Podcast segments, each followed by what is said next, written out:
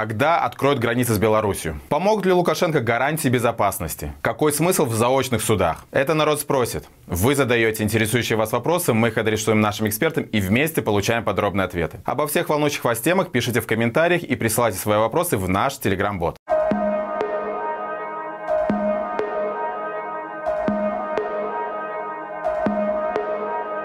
Выехать из Беларуси становится все сложнее. Как и въехать в Беларусь с территории Евросоюза. На границе с Литвой продолжает работу 4 погранперехода. С Латвией всего 2. С Польшей только один. Остальные пропускные пункты закрыты странами Евросоюза из-за регулярных и агрессивных провокаций режима Лукашенко. Но страдают, как всегда, простые люди. Время ожидания пересечения границы растягивается уже не на часы, а на сутки и достигло своего максимального накала в рождественские новогодние праздники. Пересечение границ с Беларусью и так для многих стрессовая ситуация, сейчас же доведенная до предела. И формат железного занавеса становится вполне прогнозируемой реальностью этого года. Или нет? И возможно скоро пересечение границ станет наконец-то менее напряженным. Вопрос от наших зрителей. Когда откроют и откроют ли границы с Беларусью? Первое, что нужно понимать, что сейчас граница находится в таком полузакрытом состоянии, и это полузакрытое состояние, наверное, самое неправильное из того, что можно было бы выбрать. Почему? Потому что закрыто практически даже больше половины пунктов пропуска на а, внешней границе с Беларусью. Украина закрыта полностью, за исключением одного. А Литва, Латвия, Польша а, закрыли точно больше половины э, действующих э, пунктов пропуска. Но все это закрытие, э, несмотря на то, что преподносится как две основных причины есть для того, чтобы закрывать пункты пропуска. Это вопрос национальной безопасности, это предотвращение нелегальной миграции и борьба с контрабандой предотвращения э, потоков контрабанды, которые из Беларуси регулярно направляются в страны Европейского Союза, оно не совсем, в общем-то, логично. Почему? Потому что закрыты в основном именно э, пункты пропуска, в которых осуществлялось э, пассажирское движение, то бишь больше ограничили передвижение людей, чем передвижение товаров. На мой взгляд, э, если бы была истинная цель э, серьезно надавить на э, режим, в том числе там, сократить потоки контрабанды, то действия должны были бы быть несколько иные. Это ограничение транзита товаров, в первую очередь железнодорожного транзита, который, в общем-то, функционирует как в докризисные, доковидные, дореволюционные времена, практически без изменений. И достаточно серьезная открытость, конечно, по мере, наверное, возможностей системы национальной безопасности, открытость для людей, которые уезжают из э, Беларуси. Соответственно, наверное, правильно было бы исходя из такого подхода, действительно ограничить железнодорожный транзит и вполне возможно открыть железнодорожное сообщение пассажирское, которое закрыто с 2020 года по ковидным ограничениям, которые, естественно, сейчас, в общем-то, не являются релевантными.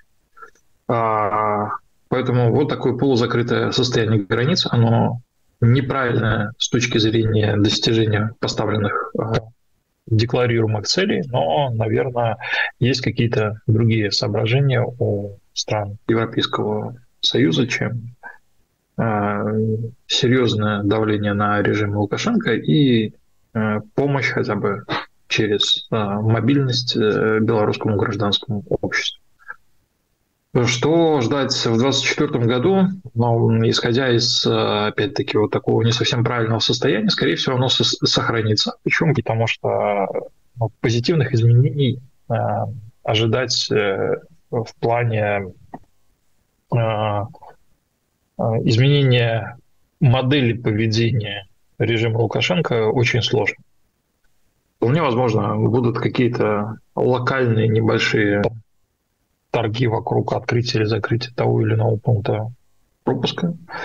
Наверное, здесь даже больше принципе, релевантна будет ситуация с Польшей, потому что именно на польском направлении закрыто большее количество пунктов пропуска, через которые осуществляется автодорожный транзит и автодорожное пассажирское сообщение. Соответственно, здесь больше э, инструментов э, для торга и рычагов э, давления. Если же, если же случится нечто непоправимое практически, на это увеличение потока нелегальных мигрантов. А, это, не дай бог, опять-таки, более полное вовлечение белорусского режима в войну против Украины, то будет закрыто абсолютно все. А, механизмы, тактика да, а, странами, соседями с Беларусью, они согласованы, они оговорены, они прописаны на бумаге. Фактически любое недружественное действие на границе, которая, скажем так, невозможно не заметить, да, потому что ну, с контрабандой борется, она идет. Ну, в общем-то, это вопросы, которые не лежат на поверхности, за исключением тех случаев, когда, наверное, там журналисты, расследователи э, останавливают очередную фуру на границе с санкционным товаром и заставляют власти той или иной страны реагировать на то, что у вас тут под носом злодейство происходит. А, то, наверное, как бы вот э, ничего сильно не изменится. К факторам, которые сложно скрыть, это миграция, это обострение какой-то конфликт на границе, это более полное вовлечение белорусского режима в войну против Украины. Но тогда, в общем-то, железный занавес опустится, и, к большому сожалению, он опустится до э, ситуации, в которой Европа, в которой цивилизация победит Россию. Как долго это может продолжаться, к большому сожалению, прогнозировать достаточно сложно.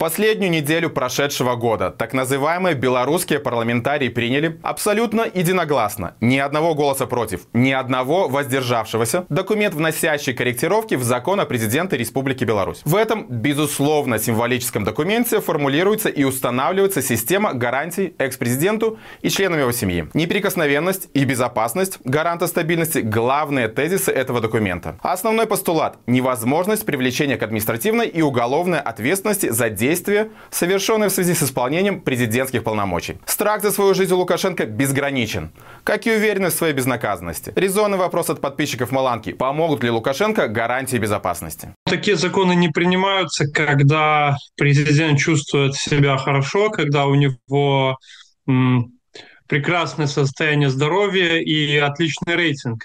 А, то есть есть некоторые признаки того, что все-таки готовят э, операцию по передаче власти.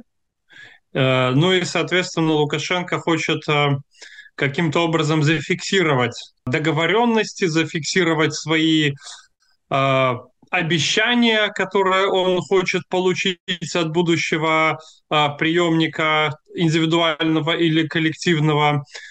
Вот. Единственный минус а, в, в этом а, законе, это то, что он а, противоречит Конституции, поскольку он грубо нарушает э, даже действующий уголовный кодекс Беларуси, поскольку у нас э, действующий уголовный кодекс э, не освобождает от уголовной ответственности людей, которые, например, там совершили убийство, либо террористический акт, либо захват заложников, перед этим выиграв э, выборы президента, и после последних э, убедительных выборов прошло несколько лет, и еще после э, которых там проведен сомнительный референдум, и после которого еще проведено несколько не менее сомнительных выборов, поэтому уже хотя бы по этому критерию сам статус его президентства довольно спорный, но даже если бы он был бесспорным, даже если бы он был первый свой срок выигранный на абсолютно демократических выборах, это все равно не давало бы освобождения от уголовной ответственности за э, перечисленные тяжкие преступления, поскольку кроме там э, прав так называемого президента, есть еще права обычных граждан, которые имеют точно такие же права. Не быть избитыми, не быть э, незаконно посаженными в тюрьму, не быть э, незаконно выкинутыми из страны, не быть э, незаконно лишенными имущества. А, поэтому, да, это может рассматриваться как такая а, внутрикомандная договоренность в администрации Лукашенко, но а, насколько она будет соблюдаться и насколько сможет физически этот э, преемник коллективный или индивидуальный, продолжать соблюдать эти договоренности, когда, например, Россия начнет э, проигрывать войну на фронте, вот это большой вопрос, который этот закон абсолютно не решает. Это для э, своих э, внутрикорпоративных, внутриадминистративных э, междусобойчиков. Вот мы между собой договорились, что там власть принимает после меня там в такой-то месяц, э, например, Совет Безопасности или ВНС или там Качанова, или Шейман. И вот мы, чтобы это зафиксировать, принимаем закон, что вот ваши рамки, что вот за это вы не выходите.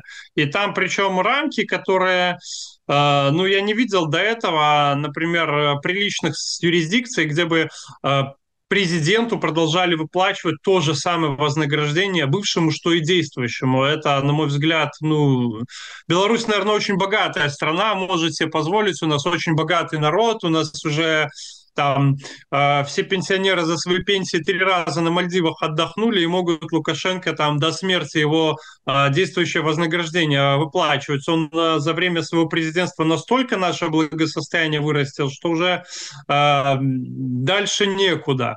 Э, вот. Ну, я говорю, освобождение от уголовной ответственности, оно у нас уголовным кодексом не предусмотрено. Уголовный кодекс выше э, закона даже по лукашенковской иерархии нормативных актов, Поэтому а, я говорю, это не более чем такой а, символический между собойчик.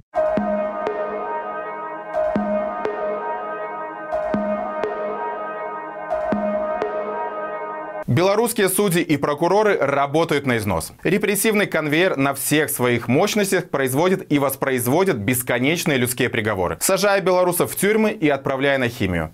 Тех, до кого руки силовиков не могут дотянуться, судят на расстоянии. Одна из самых оригинальных особенностей карательной системы Лукашенко – маниакальная страсть к заочным приговорам. Самый гуманный и честный суд в мире назначил Павлу Латушко 18 лет колонии общего режима заочно а Светлане Тихановской 15 лет. Вадима Прокопьева заочно осудили уже дважды, приговорив к двум 25-летним срокам. Откуда такая страсть к заочным судам у правоохранителей режима? Это месть запугивание, страх или что-то другое. Зрители Маланки интересуются, есть ли хоть какой-то смысл в заочных судах. Что касается, э, для чего вообще эти заочные суды, этот инструмент применяется, я бы рассматривал с трех точек зрения. Э, первая точка зрения – это политическая психология диктатора. Ну, давайте посмотрим с этой точки зрения. Просто банальная месть и боль э, за 2020 год.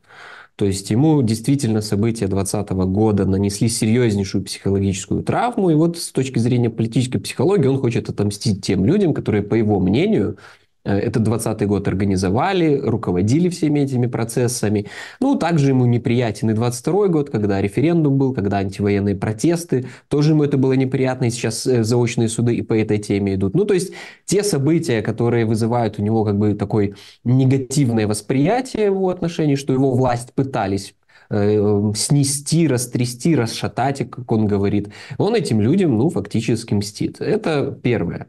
Э, вторая точка зрения, она более такое имеет, ну не то чтобы прикладное значение, но это точки зрения деполитизации общества. Главной целью режима Лукашенко э, было всегда деполитизировать белорусское общество. Э, в Беларуси, внутри страны он это делал ну, с помощью дубинок, с помощью репрессий, дубинок, насилия, сроков тюремных заключений. Но теперь он пытается деполитизировать уже выехавших белорусов, которые в большом количестве составляют определенную какую-то силу, как диаспора, как активисты за рубежом, которые не останавливаются, и этих людей тоже надо деполитизировать. И что он делает? Он проводит эти заочные суды, а по итогам этих заочных судов людей начинают лишать имущества. То есть каждый человек, который планирует, думает тем, чтобы заниматься каким-то активизмом за рубежом, он теперь думает, мне надо сначала разобраться с вопросами имущественными, вывести родственников. И, соответственно, круг тех, кто хочет активно участвовать в политике, пусть даже за рубежом в демократическом движении, он сужается. Их все меньше и меньше. В этом логика режима. Деполитизировать людей и сузить круг тех, кто хочет что-то делать заставить всех парализованными стать. И не давать э, вырастать из демократической оппозиции каких-то появления новых лидеров, которые будут снова говорить то, что э, будет пытаться нанести урон режиму Лукашенко. То есть эта ситуация будет продолжаться. Э, в Координационный совет э, выборы были до этого обыски, были до этого заведены уголовные дела, там тоже достаточно большие сроки могут по этим делам, до, там, до 15 лет в некоторых случаях.